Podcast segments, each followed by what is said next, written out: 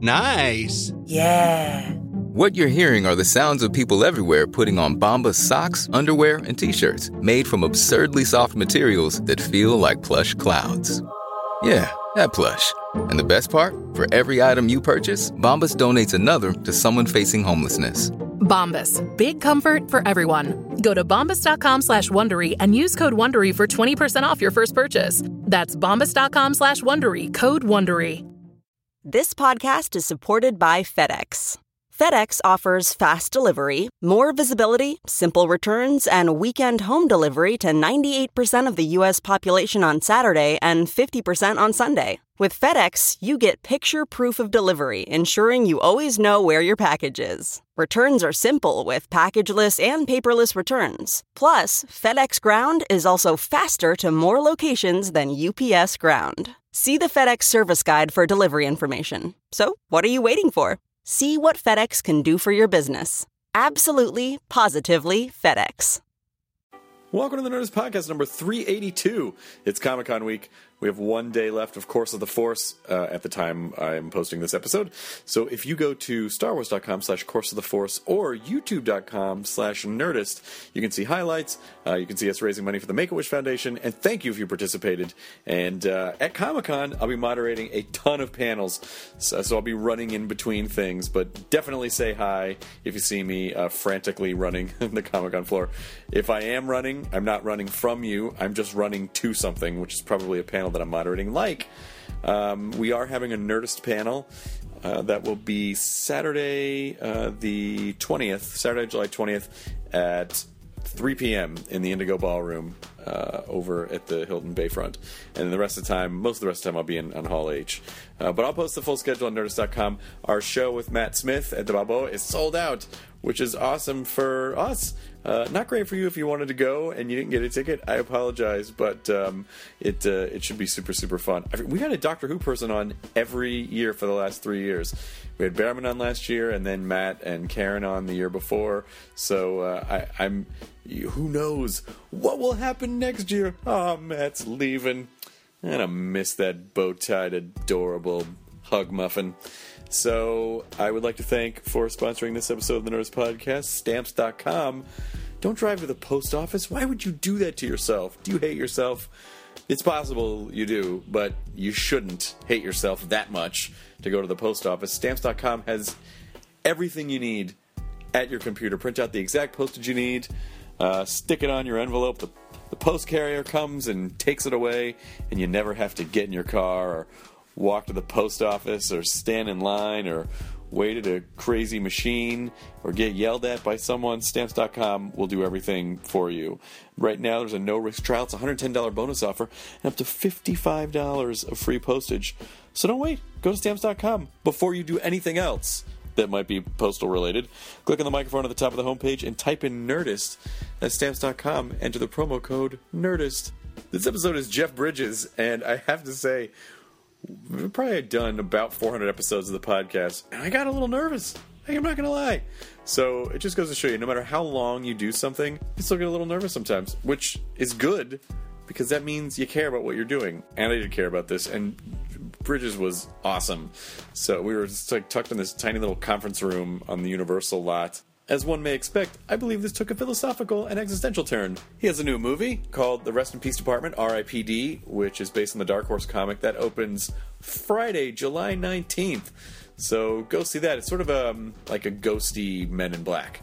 So uh, please enjoy the Nerdist Podcast number 382 with the delightful Jeff Bridges. Now entering Nerdist.com.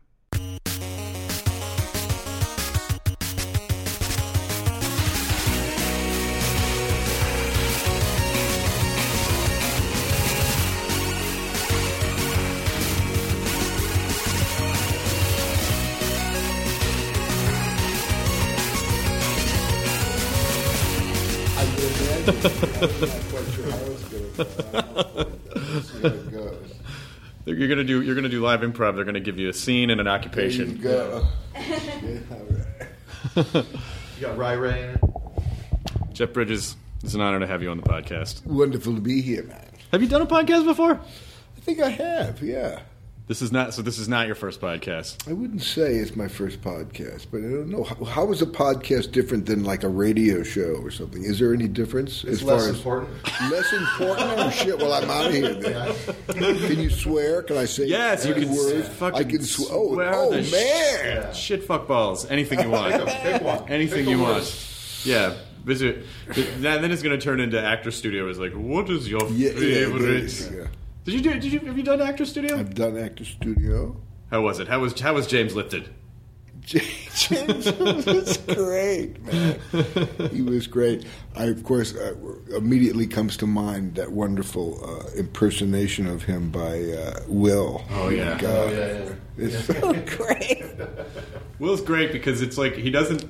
He never. It's sort of like those Dana Carvey impressions where it's like he didn't quite nail the voice, but he just nailed the essence of it. Oh, it's so wonderful. God. Huge stack of cards. Yeah.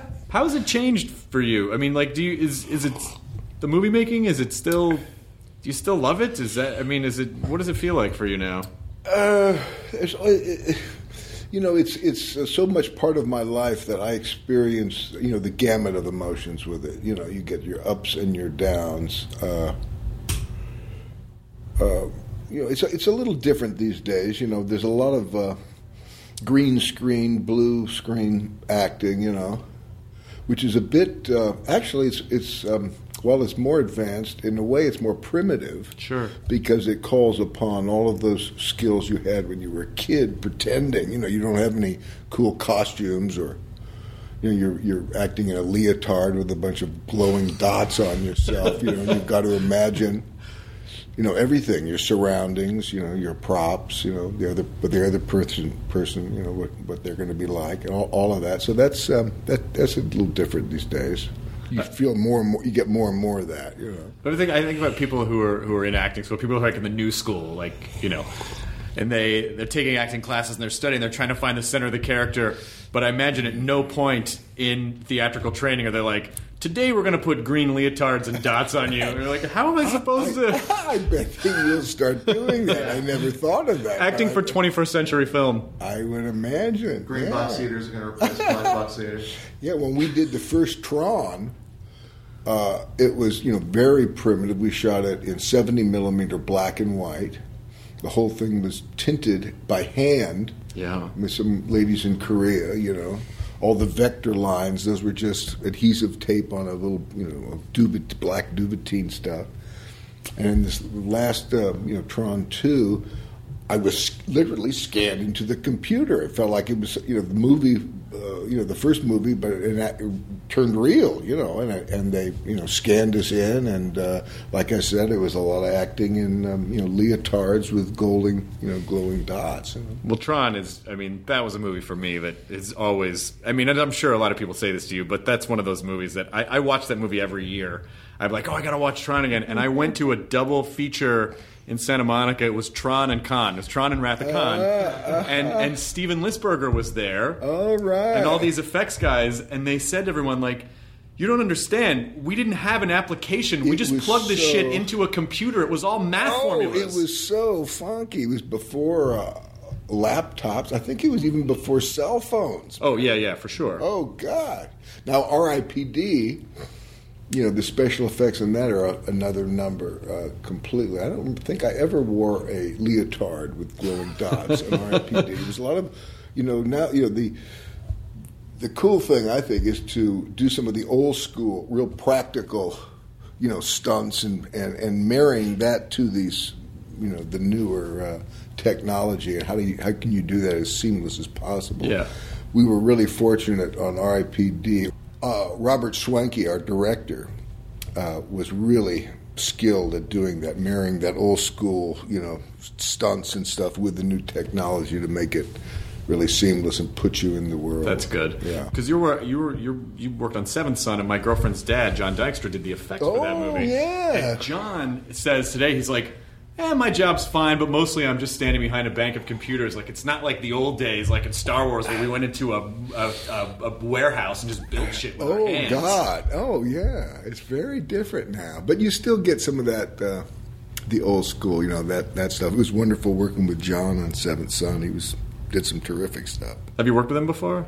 No, it was the first time. Um, when you're when you're sort of looking around at like because I would imagine you could probably do whatever you want. What is it about a project where you go, yeah, I think I could bring something to this? Like when you, when you have unlimited choices, how do you know?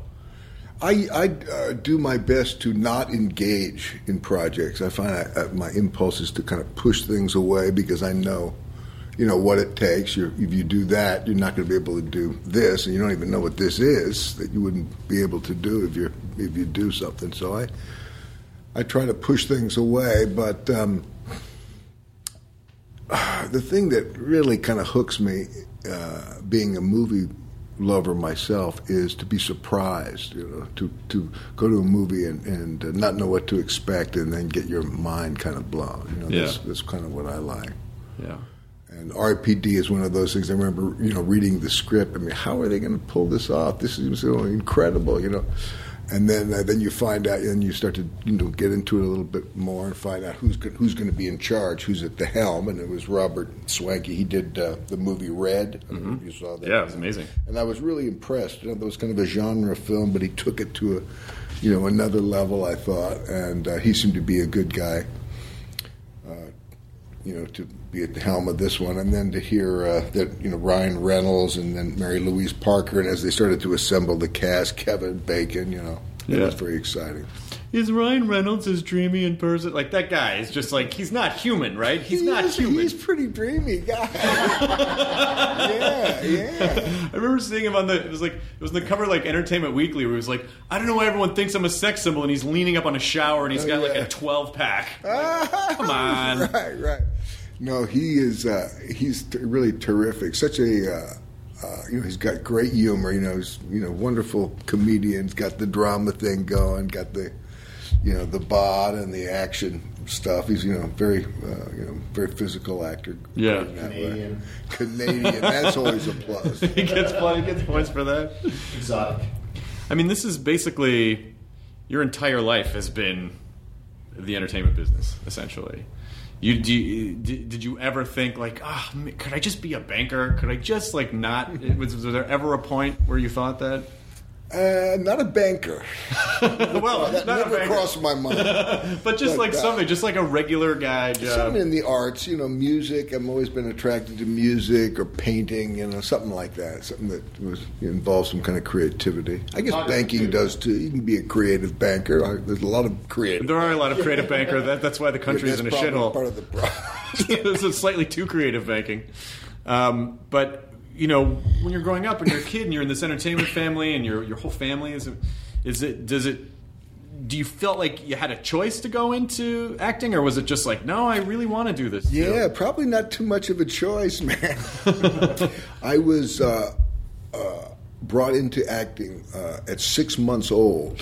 Wow. My father was visiting a, a friend. John Cromwell was making a movie, and uh, they needed a little baby, and I happened to be there, six months old, and my mother said, "Oh, here, take my baby." You know? and I was a very uh, happy baby, and uh, and the baby in the movie was supposed to be, you know, a crier, you know, and crying in the scene, and. Uh, uh, the actress, I'm, try, I'm, for, I'm spacing out her name now, Jane, great actress. She was in the original uh, Against All Odds called Out of the Past. Quick Google it. Uh, Jane Greer Jane Greer handed uh, me over to Jane Greer, and uh, my mother says, "Oh, he won't cry. Just pinch him."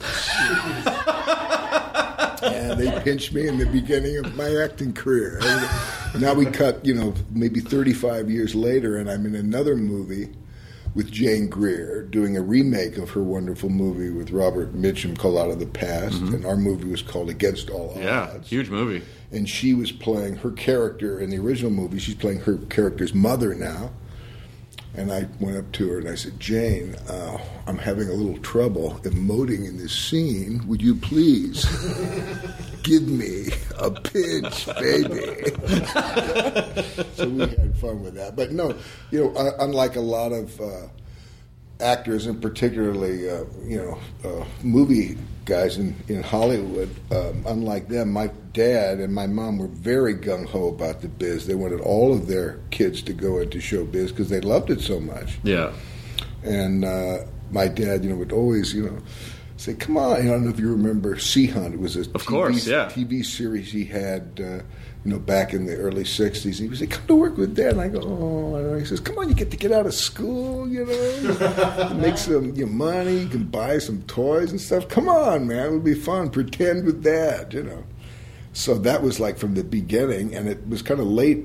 You know, took me a while in my career before I really decided uh, that that's what I wanted to do. I was uh, thinking of, uh, you know, like I said, music or you know, any some some other kind of artistic endeavor. And then you do last picture show, and you're like, ah, fuck, I guess I'm pretty good. No, at it was no, it was it was way after that. I had done maybe you know ten pictures, and I still hadn't figured it out. really. Yeah. What do you think figuring it out means? Well, uh, in my case, I had just finished a movie called uh, Last American Hero. I had a, gr- a wonderful time, uh, and uh, and usually after a movie, I feel like I don't want to ever make another movie again. You know, it spins a certain muscle, this pretend muscle or whatever you want to call it, and it kind of gets exhausted. You think, I, you know, I, and unfortunately, I've learned now that that you know that desire you know comes back after a while, but in this case, uh, after Last American Hero, I was exhausted and didn't feel like working. And my agent called me up very excited and said, uh, "Got a great gig for you, uh, The Iceman Cometh, starring uh, Lee Marvin."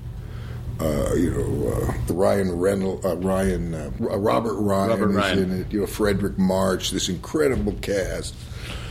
Um, and I said, "No, man, I, thanks, but I'm going to turn it down." He says, "You're turning it down?" I said, "Yeah, I'm bushed." And so he says, "Okay." And about five minutes later, the director, Lamont Johnson, from the movie before, called me up and just read me the riot act. You know, said, "You call yourself an actor? How could you turn this down?" You know. So I decided to do uh, do a little experiment on myself. And uh, you know, I understand that you know to be a professional, you have to do it when you're not feeling like it, and I certainly don't feel like it. So I'm, this might be the nail in my acting coffin. I'm just going to do it and see what happens. And I did it and had an incredible time working with these old masters. And uh, John Frankenheimer, you know, wonderful director, shot the thing. And it was like a, you know, it's a four-hour play. We basically worked on it like like that play. We rehearsed it. Uh, for about eight weeks and then shot it for two weeks. So it was sitting around for those eight weeks talking with those all those other actors and you know learning about uh, their feelings and finding out that their insecurities and their fears that never goes away. you know, so That never goes away. That, no, he says, you know, that's you got to get you know befriend that thing because that's going to be around probably for the whole time. Why do you think performers have that? Is it is it because performers are extra, almost by design, sort of extra sensitive because you're basically trying to re-express the world? And do you think that just makes you more sensitive in general? Uh, yeah, uh, that that probably yeah that and uh, uh, I find I, I get more anxious when it's something I you know I really care about. I really want to pull off, and I hope I'm up up for it. You know, I hope I can do it justice. You know, and uh, you know I, I guess sometimes I get the image of a you know a wide receiver going out for that long ball and just saying, "Oh, let me catch this thing," you know, let me catch it. You know. Are you pretty hard on yourself, or are you are, you- are you a pretty easygoing? Because I think your public persona is more like the dude, where everyone's like, "Oh, Jeff Bridges, he's probably like everything probably rolls off that guy. He's like the easiest." You know, is that is that really is that? Do you think that's really you, or is there a place where it's you're the like, you know it's the uh, it's the gamut of emotions, and people think the dude is all this laid back guy, but that's not really not not the way I view him. You know, I mean. You, you know, when the stranger asks him, "How's it going, dude?" You know, strikes and gutters, man. you know, ups and downs. The dude gets plugged in just as much as anybody. You know, piss on his rug and find out what happens, man. you know. But he deals with stress. We all deal with stress. It's uh, you know how we do it. Stress isn't necessarily a, a, a terrible thing. It's uncomfortable for sure, but uh, it can lead you to some cool places if you just kind of hang with it. You know, cook with it a little bit. It's tough though. It's challenging. Don't you, I feel like most of, uh, I feel like a lot of what our culture is about now is about not ever being uncomfortable. You know, with like, Right. you know, with drugs and distractions and prescription medicine and booze. like, Oh, it's just like the internet is like, it's constantly like, I don't want to feel uncomfortable for a second. And, and I think it's kind of important to feel uncomfortable. It is, and how to you know kind of groove with that a little bit and see what uh, what goes. It's it's a tough challenge because, like you say, that relief is so available to us, you know, in so many ways now. Just to hang with that stress and let it kind of do its work and be with that. I find that really challenging in my life. You know, Yeah. how to how to do it. Do you ever get uh, because you obviously with some of the the movies that you read, especially with well, even with like Tron or even even you know more dramatic like Fearless or or, or Lebowski, it's like you really have to put a lot of trust into a director, especially with like the Coen Brothers, where it's like they're doing something really specific. Are you? Can you come in? Do you come in with ideas, or are they like, well, it's this is really kind of just how it is, and you do you play along with them in that way? Yeah, the way I uh, I like to do it is uh, definitely come up with my ideas. I can't help that. You know, as I read this thing, I have all, all kinds of ideas and write all that shit down and um, and present that to the director. And I love it uh, when uh, a director is. You know, very inclusive and wants wants to hear what you have to say. And uh, Coen Brothers are certainly like that. They really, you know, you want all the stuff that you got. Um, but uh, there's a lot of ways, you know, directors. You can have uh, directors that don't want to hear what you have to say. You know, thank you, thank you, Jeff. Right. Uh, thank you for your wonderful idea. And then they do, and that's. You know, and that's you can make some great movies that way. You know, with some directors, that's not the, it's not the most fun way to work, but I've worked that way and gotten you know good results. But I usually like to uh, kind of empower the director. You know, when I you know go in, you know, say this. You know, if I'm you know, like I say, I try to resist the project as mu- you know as much as I can. But if uh, but when I finally engage in the thing, I try to give it up to the director, you know, because it's ultimately not always. This isn't always the case, especially with these big movies that we seem to be really making a lot of these days.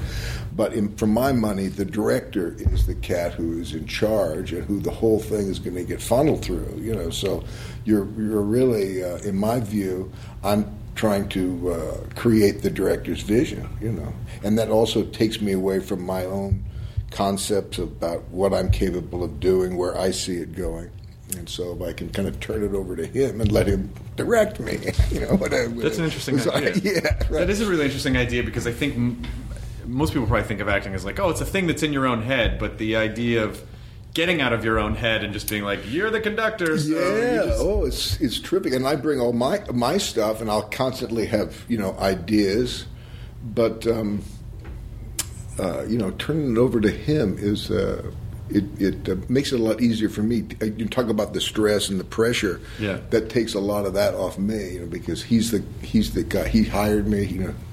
He's responsible for the thing, for the vision, and I'm gonna there to serve him and get him out. And and and, and you know, most often they'll say, "You got, you know, what are your ideas? You got any ideas?" I say, "Yeah, let me try one of the things." I could, you know. And they, uh, that's one of the things I love about directors is. Uh, their uh, their ability to be a good audience, you know, to see, you know, to be thrilled with your, you know, what's what everybody's doing and everything. But it also means that you have to pick directors that you that you absolutely trust. Well, yeah, but you and you never know. It's always like leaping off. You know, it's like taking a leap of faith because there's so many opportunities for a movie to get screwed up That up, have you know. nothing to do with you as a yeah, performer. or or the director. You know, a lot of times it can be taken away from the director, and the suits will say, "No, I've got a good idea. This is the way it should be." Right. And the director said, "Yeah, but yeah, but no. Who has the final cut? Look in your contract. Ah. you know, it's oh, so you can work on a movie for, you know, three years and uh, have it all, you know, pulled out from under you. You know, it must be terrible. Know. Have you ever been in a situation where you're at a premiere of a movie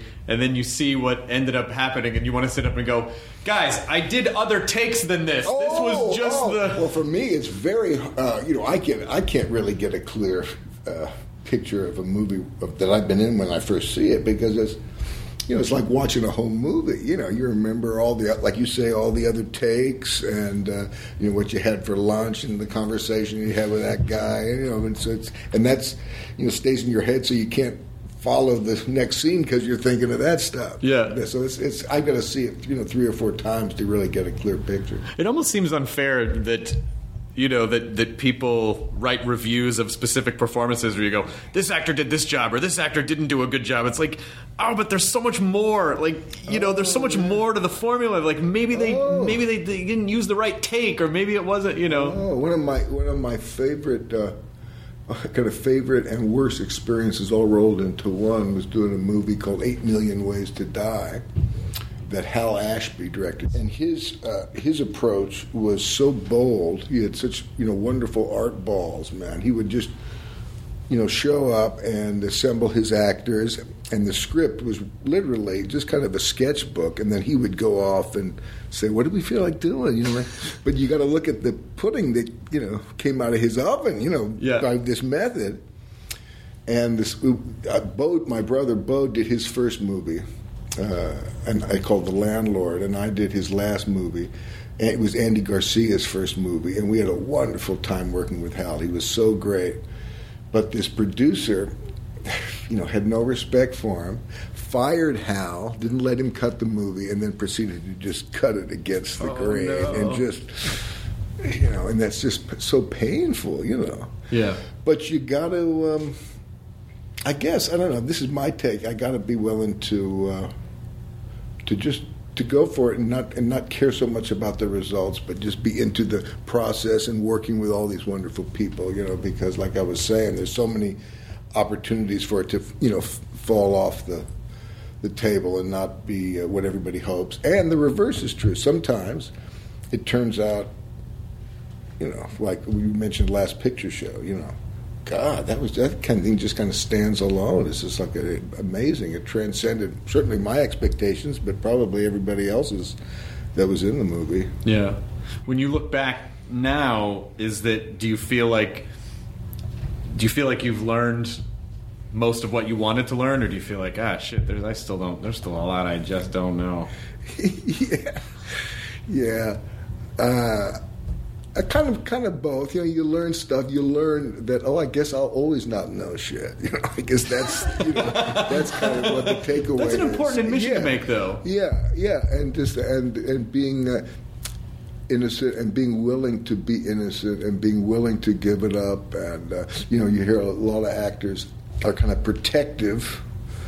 So a director will suggest something, they'll say, "I'm not going to do that because that's probably going to be in the movie." You know, I find, you know, I I really try hard not to take that road because that that limits that limits everything. You know, you never know how it's going to turn out. You just I just uh, you know give give it up to my best. You know? Yeah. Do you ha- do you have a concept as like you know because most people is like ah Jeff Bridges is this very famous actor, but you're a guy. You're just you're a person and you have thoughts and feelings. And do you do you see the difference between those two like? This persona and then the person that you actually are. Do you have like a piece carved out for yourself? Uh, uh, get into that a little bit more. Ask that some more. I'm saying like you know when you're about as famous as you could be to the world as an actor, like uh, where you have been for a, a long time. Do you still feel like there's a piece of yourself that's like this is just for me, and the public thing is a separate kind of a separate guy, like a, a separate mask that you put on, Yeah. but at home you're really just a. Or do you feel like they're the same? You know, you are you are what you are. Uh, I you know I am what I am. I'm a, you know it's the Popeye thing. Yeah. I am what I am, and there's certain probably things that uh, time I spend in uh, with the toilet that I don't share. I haven't done a shitting scene yet. No. Oh, one second, let me think. I might have. Well, actually, I stuck my head in the toilet, didn't I? but that really isn't shitting. No, it's not.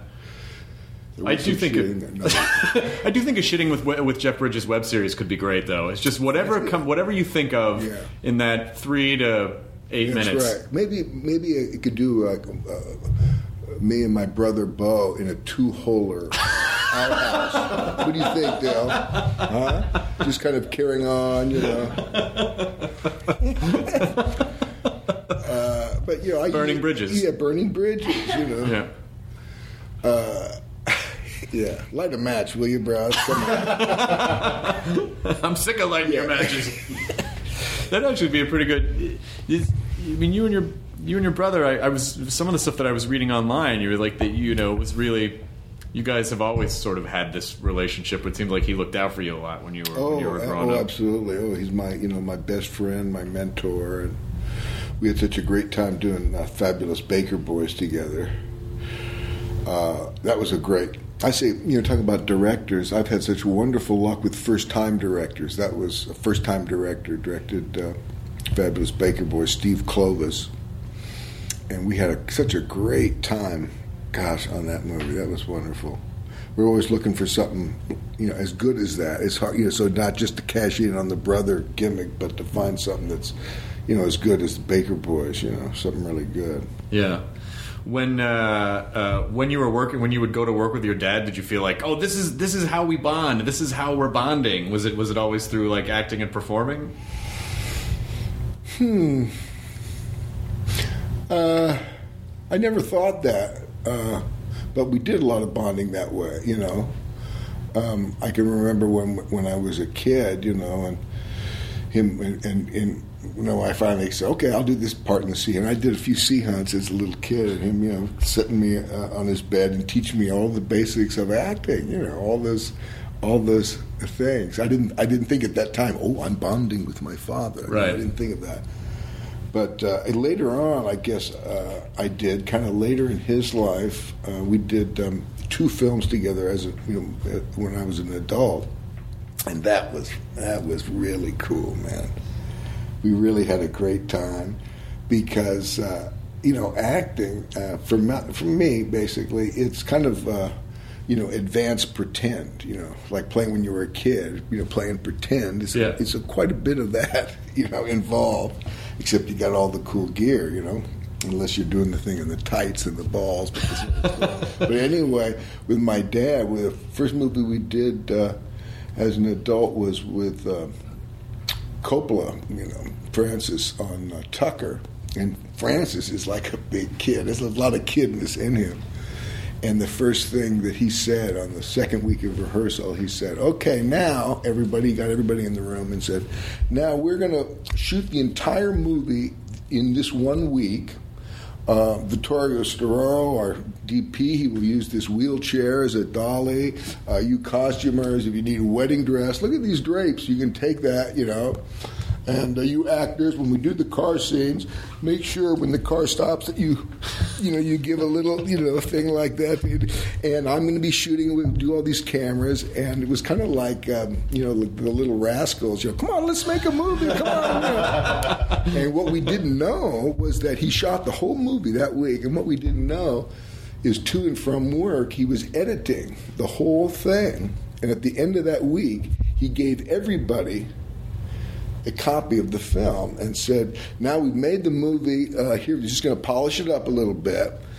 And uh, it was wonderful because uh, for a couple of reasons. One, you know, when you're making a movie, you don't shoot in order. You know, you shoot kind of out of order. So in this in this uh, version that we did that week of rehearsal, we shot everything in order. So we got to experience the story that way.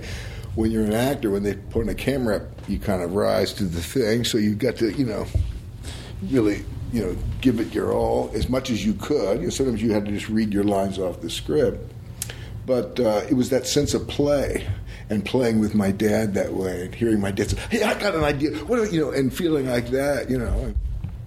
And that was a wonderful thing. We worked again uh, in Blown Away. It was another great, great time of playing together.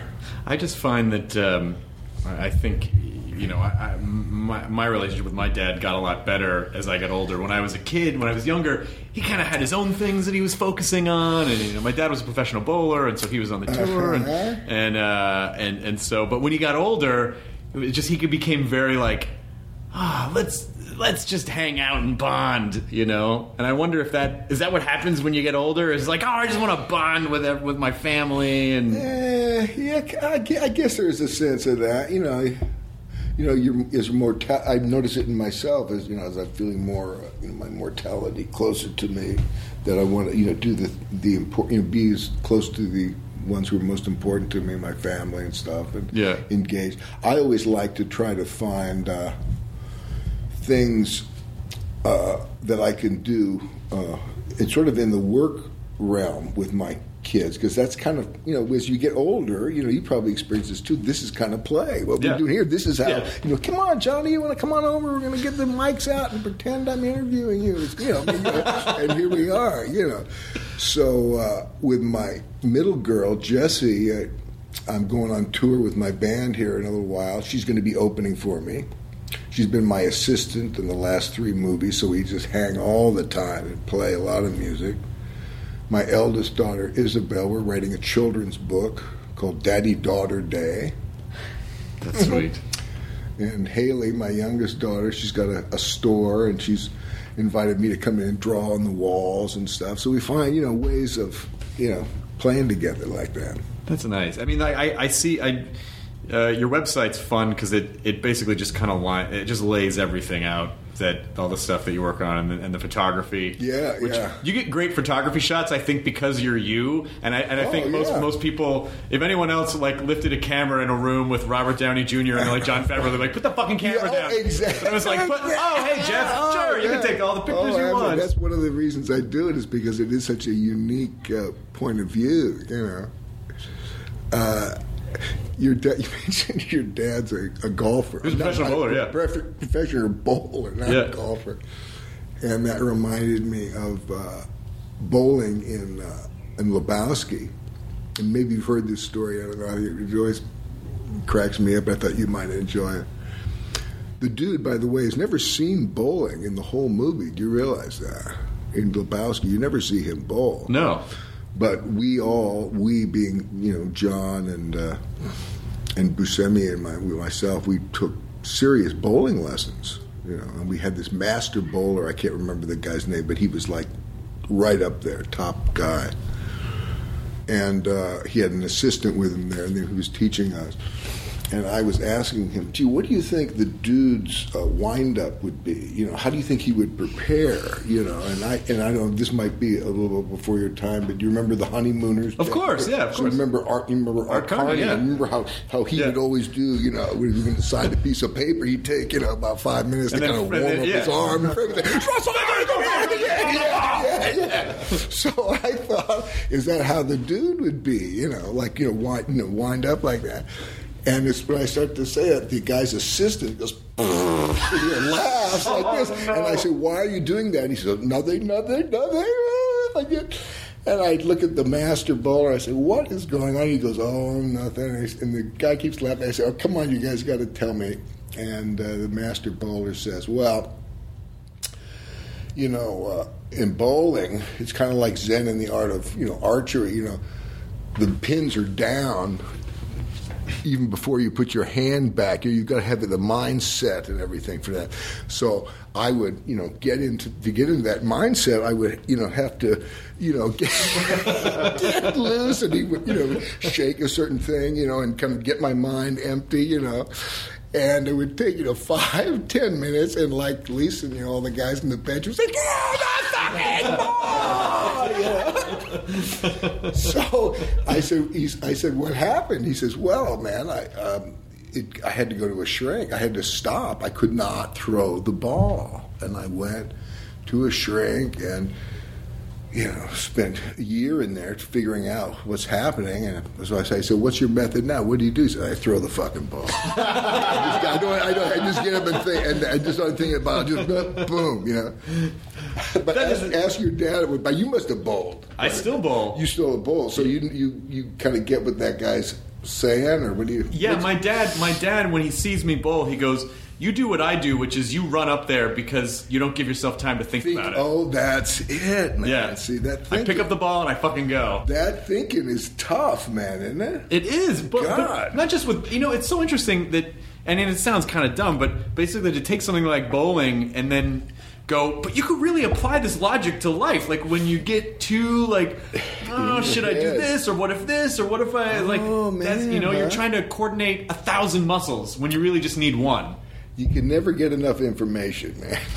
you know, to make the right choice, right? I'm going through that stuff now. I can't. It's, it's tough, but it's something about that. We want to make the right choice, right? I heard a good slogan the other day that rang my bell. Uh, you can never, uh, you can never get it wrong because it never gets done. That's interesting. Isn't that kind of cool? you know, you're always kind of learning and applying what you learn, and keeps going on and on. Well, I always tell I always tell people, you know, when they say, oh, "I want to start something, but I don't know what to do," I go, "Well, start it, and then if you fuck it up, then don't then do it differently the next time, and then There you, you then you learn something."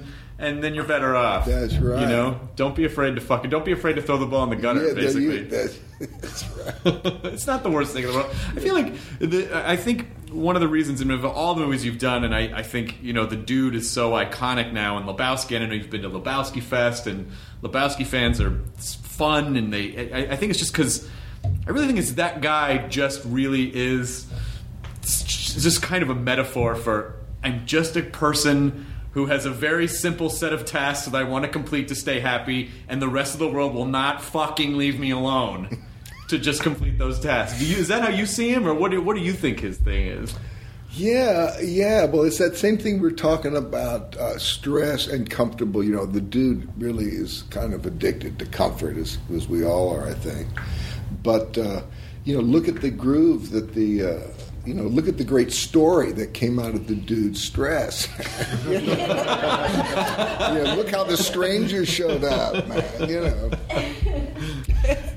you know, it's hard to uh, it's hard to separate. Uh, separate those discomforts from uh, feeling like you know uh, this isn't the right thing. You know, this isn't ha- it's not happening right. But uh, you know, what would it be like if it was only a groove? You know, if there was no no shit at all. I don't know if the groove would be a groove. You know, what would it be? It'd be I guess it'd be dead maybe. Maybe, or maybe just.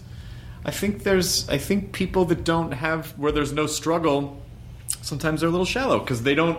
It's like oh, everything's really easy. So there's no like you didn't you didn't trip and fall on your face a bunch. You're not scabbed over, so everything's like oh you know. Yeah, or maybe it's everybody's got their own versions of uh, struggle. Like that person, you know, that must that must be that's a that's a struggle to be a, that's a different kind of struggle. You know, to be locked in that way. You know, Yeah. it's a struggle no matter what, man, isn't it? I find shit. No matter what You you're know, no matter how much you get it together, you know, the universe will look. Oh, you got it together. Check it out, man. Yeah. throw you some of this to handle, you know, or you're feeling, you know, big and open, and then you say, well, there's this, that, and you get too, uh, you get too big, you know, and and uh, and then you get dampened a little bit, and that's, you know. You know, sometimes uh, if you're like the kind of person that you talked about that isn't too, uh, you know, open to uh, change and struggle, you know, even just a little tiny bit of it, like like you that advice that you were giving your buddy, you know, well, just go in, you know, do a little thing, you know, don't have to feel you got to do the Yeah. the giant thing, just a little stretch, see where that is, and you know, sometimes it's too much, sometimes it's you know just enough to feel, oh, I, oh, I did that, that was great, you know, and that it leads you to the next thing, but it's got life is uh, life's a bitch, man. well, it's like someone, you know, like a friend of mine says, uh, sure, you might get all of this one thing that you think you wanted, but then everything kind of goes up, and so then, you know, the stresses kind of go up That's too. It's like nothing, yeah. no thing makes everything So easier. it's kind of like we were talking about with the acting thing about the fear, you know, learning that that doesn't go away. So it's how you befriend that and how you kind of work with this thing that's going to be there. It's not about getting rid of that thing, you know. It's not about getting rid of the stress, but how you dance with it, how you play with it, and uh, laugh at it, you know, and and let it uh, also. Uh, lead to how connected we are. We're both we're talking about stress here. There's something that you experience, I experience. That comes so there's kind of like a camaraderie. We get a little more community. Yeah, we're stressed, man. yeah. You know, what do we do? What should we do? You know, how do we get out of this thing? Do we want to get out? Do we want to get deeper? What are we going to do? What's up? You know. Yeah, do we use it? Do we let it, you know, Yeah, is it step gonna- on our necks? Yeah, but everything that we can work with that with, work with all that stuff. You know, it's the it's the thing that that thing that where you shut yourself down, where you get you know. But sometimes you got it. Sometimes you just you know it just gets too much, and you got. Well, yeah, especially. I mean, I would imagine. You know, is it weird when you're, you know, when you do something like Jagged Edge, or you do a character that's a little, a little off? I mean, that character doesn't think he's off. But are there? Do you do you connect with characters when you're portraying? They're like, I don't really know if I want to keep this guy with me once I'm done with all this because it's a little, you know, it's a little weird. Yeah, I, I remember doing an interview at home, and the interviewer asked me a similar question. You know, are you the kind of guy who likes to be called by your character's name and you take the character home with you and stuff? And I think I was was right around when I was doing Jagged Edge. Yeah. And I said, No, not really. I'm not really that kind of actor. And my wife was in the room, and she let out a big guffaw. I said, Why do you, why don't you say that? She says, Well, you don't think you take it home, you know. but I guess I do, and I'm not even aware of it. You know. But I think I do. You know, you take, take all those things in. Um, I want to talk a little bit before we let you go. Uh, if people go to your website, there's like all your music is there, and and by the way, I think that was when when you did Crazy Heart. Was it finally was that sort of for you going? Hey everyone, uh, music is something that I do and that I enjoy, and I know you've released albums in the past, but was that was that for you partially sort of a coming out with your music to the world as well?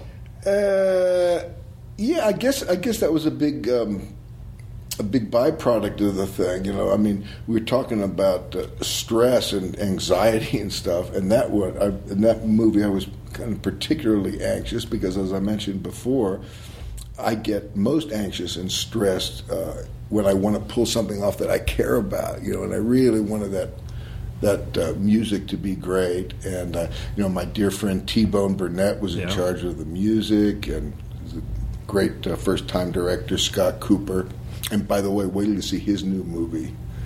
Gosh, Out of the Furnace. It'll be coming out soon. Okay. Killer movie. All right. Anyway, um, uh, you know, with the music, so it was a dream. I just hoped I could pull it off, and it turns out I did. I did pretty good. I pulled the, pulled the sucker off, and then that, and then after the movie, I thought, well, now you know, if I ever wanted to explore my music in a deeper way, now's a good time because it's kind of you know out there that I you know play music, and so I got you know a band together and take it out on the road, and so that was you know, that was a wonderful a wonderful thing to happen. Where do you feel the validation? Is it do you have your own sense when you watch a movie and you go, "Yeah, I did exactly what I wanted to do," or is it other people going, "That was amazing," or is it holding an Oscar in your hand? I mean, like when you're just looking out of the theater and you're like, "Well, I have this award, so I think Yeah. I did something right." I, Uh, for me, it's my it's how I feel about it, you know, and uh, and then I guess next would be the people that I respect their opinions. But um, yeah, for me, when I'm watching a movie, it's almost like a red light, green light thing. I say, yes, you got to up, off, off, off, good, good, good, and, you know, and. Uh, and like the dude says, you know, that's just your opinion, man. You know, the opinions aren't really worth much. I, I find, you know, in my life, I'll often, uh, you know, acting. I'll I'll do a scene where I think, oh man, I kicked ass on that scene. That felt great, you know. And then I'll go see the dailies, you know, or, or see it in the movie, and I'll say, "What the hell was that? That's that's terrible." You know, it it felt great because you were kind of in a cathartic place, but it doesn't serve the story. You know, it's totally inappropriate for the thing. And other times, you'll you know, the director will say, "We got to move on," and I'll say, "Oh, kind of, I've got a better idea. I can do it better." And he says, "No, we got to move on." I go, "Okay, you know, move on." And then you see it, and you say, "Oh, that was fine. That's." So these, these opinions, you know, this is I think one of the things that causes us a lot of stress is our opinions, of, not about so much out there, but about ourselves and what we what we're you know what we're like, and and these opinions, uh, you know, we just shouldn't take them too serious. I just the one thing, and, and I'm guilty of it too, that I just wish people would do is just be nicer to themselves. Like you just get so Oh, fucking right. mean to, your, to your, yourself. Like, Oh, oh, I didn't do this, or I didn't do that, or I didn't. It's just that Oh man, it is so tough, isn't it? in sort of wrapping up, I want to talk a little bit quickly about the End Hunger Network, and Uh-huh. because I was digging around your website and I saw the the letter that you had written about, you know, the post that you made about like hunger has to end with with with with policy, with with government policy, Yeah. not just here's a sandwich. Like the government has to institute policy Yeah. for change. Yeah, that's very important. Also, uh, it's um, utilizing the policies that are already in action and out there. I'm uh, I'm the national spokesperson um, for an organization called Share Our Strength and their No Kid Hungry campaign, and that's all about going from state to state, working with the governors, uh, trying to have them make ending childhood hunger a priority in their uh, communities, and that's not by you know getting more programs or raising more uh, funds or anything. It's about uh, uh, using the public, I mean, using the federal programs that are already in place. But if they're not used, in those states, then that money goes somewhere else. So it's letting these uh, you know the folks uh, know that there are programs available uh, not only in the schools like you know like the breakfast program and the lunch programs in school, but summertime is a very uh, tough time for kids who are in need of uh, food because school's out. Most of them get their nutrition at the school, and when the school's out, so is so are those meals. But uh, it's important for everybody to know that there are meal sites all around. And if, if people want to know actually where these um, sites are in their community, they can they can uh, and help me with this because I'm not a texter myself. But there's a text program, Food for Kids. Text Food for Kids to 877 877, and you can find out where these meal programs are in your area. And if you're 18 or under, you can get you know free food at these places, and there's no paperwork to fill out. That's a big thing that turns a lot of people off who are in need. They oh, I'm going to get Right. you know busted something or something's going to happen, but there's no eligibility rules. Just show up and you can get something to eat. You know. Excellent. Well, um, I, I would like to drop a challenge, which is uh, we do this thing on the internet. I do a show called All Star Celebrity Bowling. We've bowled against uh, Breaking Bad cast, Mad Men, Conan, MythBusters. I really feel like if What? we could get a Lebowski team to bowl against, we could break the internet. We could fucking break What- the internet. How do you mean? What do you mean? Man? I mean, you and Goodman and Buscemi uh, and me and a couple other people, we bowl for charity.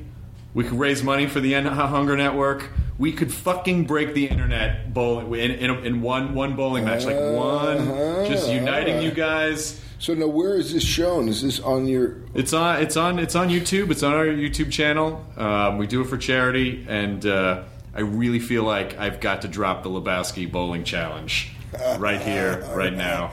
All right. Well, I'll talk to my teammates. If you do it, they'll do it. like, uh, but uh, it's been really great to, to have you here. Good chatting and, with and you. thanks, man. And, and All uh. Rest in Peace Department is July nineteenth. Thanks, man. Good chat. Really good chat with you All too. right. All right. Enjoy your. bur- Oh, um, would you mind telling everyone to enjoy their burrito? That's something we say at the end of the podcast. Now you've crossed the line. Oh shit! Now you have crossed. The fucking Oh line. my god! I'm not a burrito man. I don't believe it. No. What do you want me to say? Just tell uh, people to enjoy their burrito. You know, I'm taking direction now. This is a good example of that. See, I'm trying to Right, go Jeff, beyond my. I want you to know, really reach scope, down and remember the first burrito that you Okay, ever had. and, and what is the line again? It's enjoy your burrito. Enjoy your burrito. Cut, print. We got it. One take, Bridges. Very good. Radical. Cool. No, we've done this before, haven't we? Done this before. You look so you look so familiar, but you must have been on TV. And I'm on TV. too. I'm on Yeah, TV a bunch. yeah, so maybe maybe- that's- Now leaving Nerdist.com. Enjoy your burrito. This episode of the Nerdist Podcast is brought to you by Stamps.com. Go to Stamps.com, click on the radio microphone at the top of the homepage, and type in Nerdist for a $110 bonus offer, including a digital scale and $55 of free postage. That's Stamps.com. Enter the promo code Nerdist.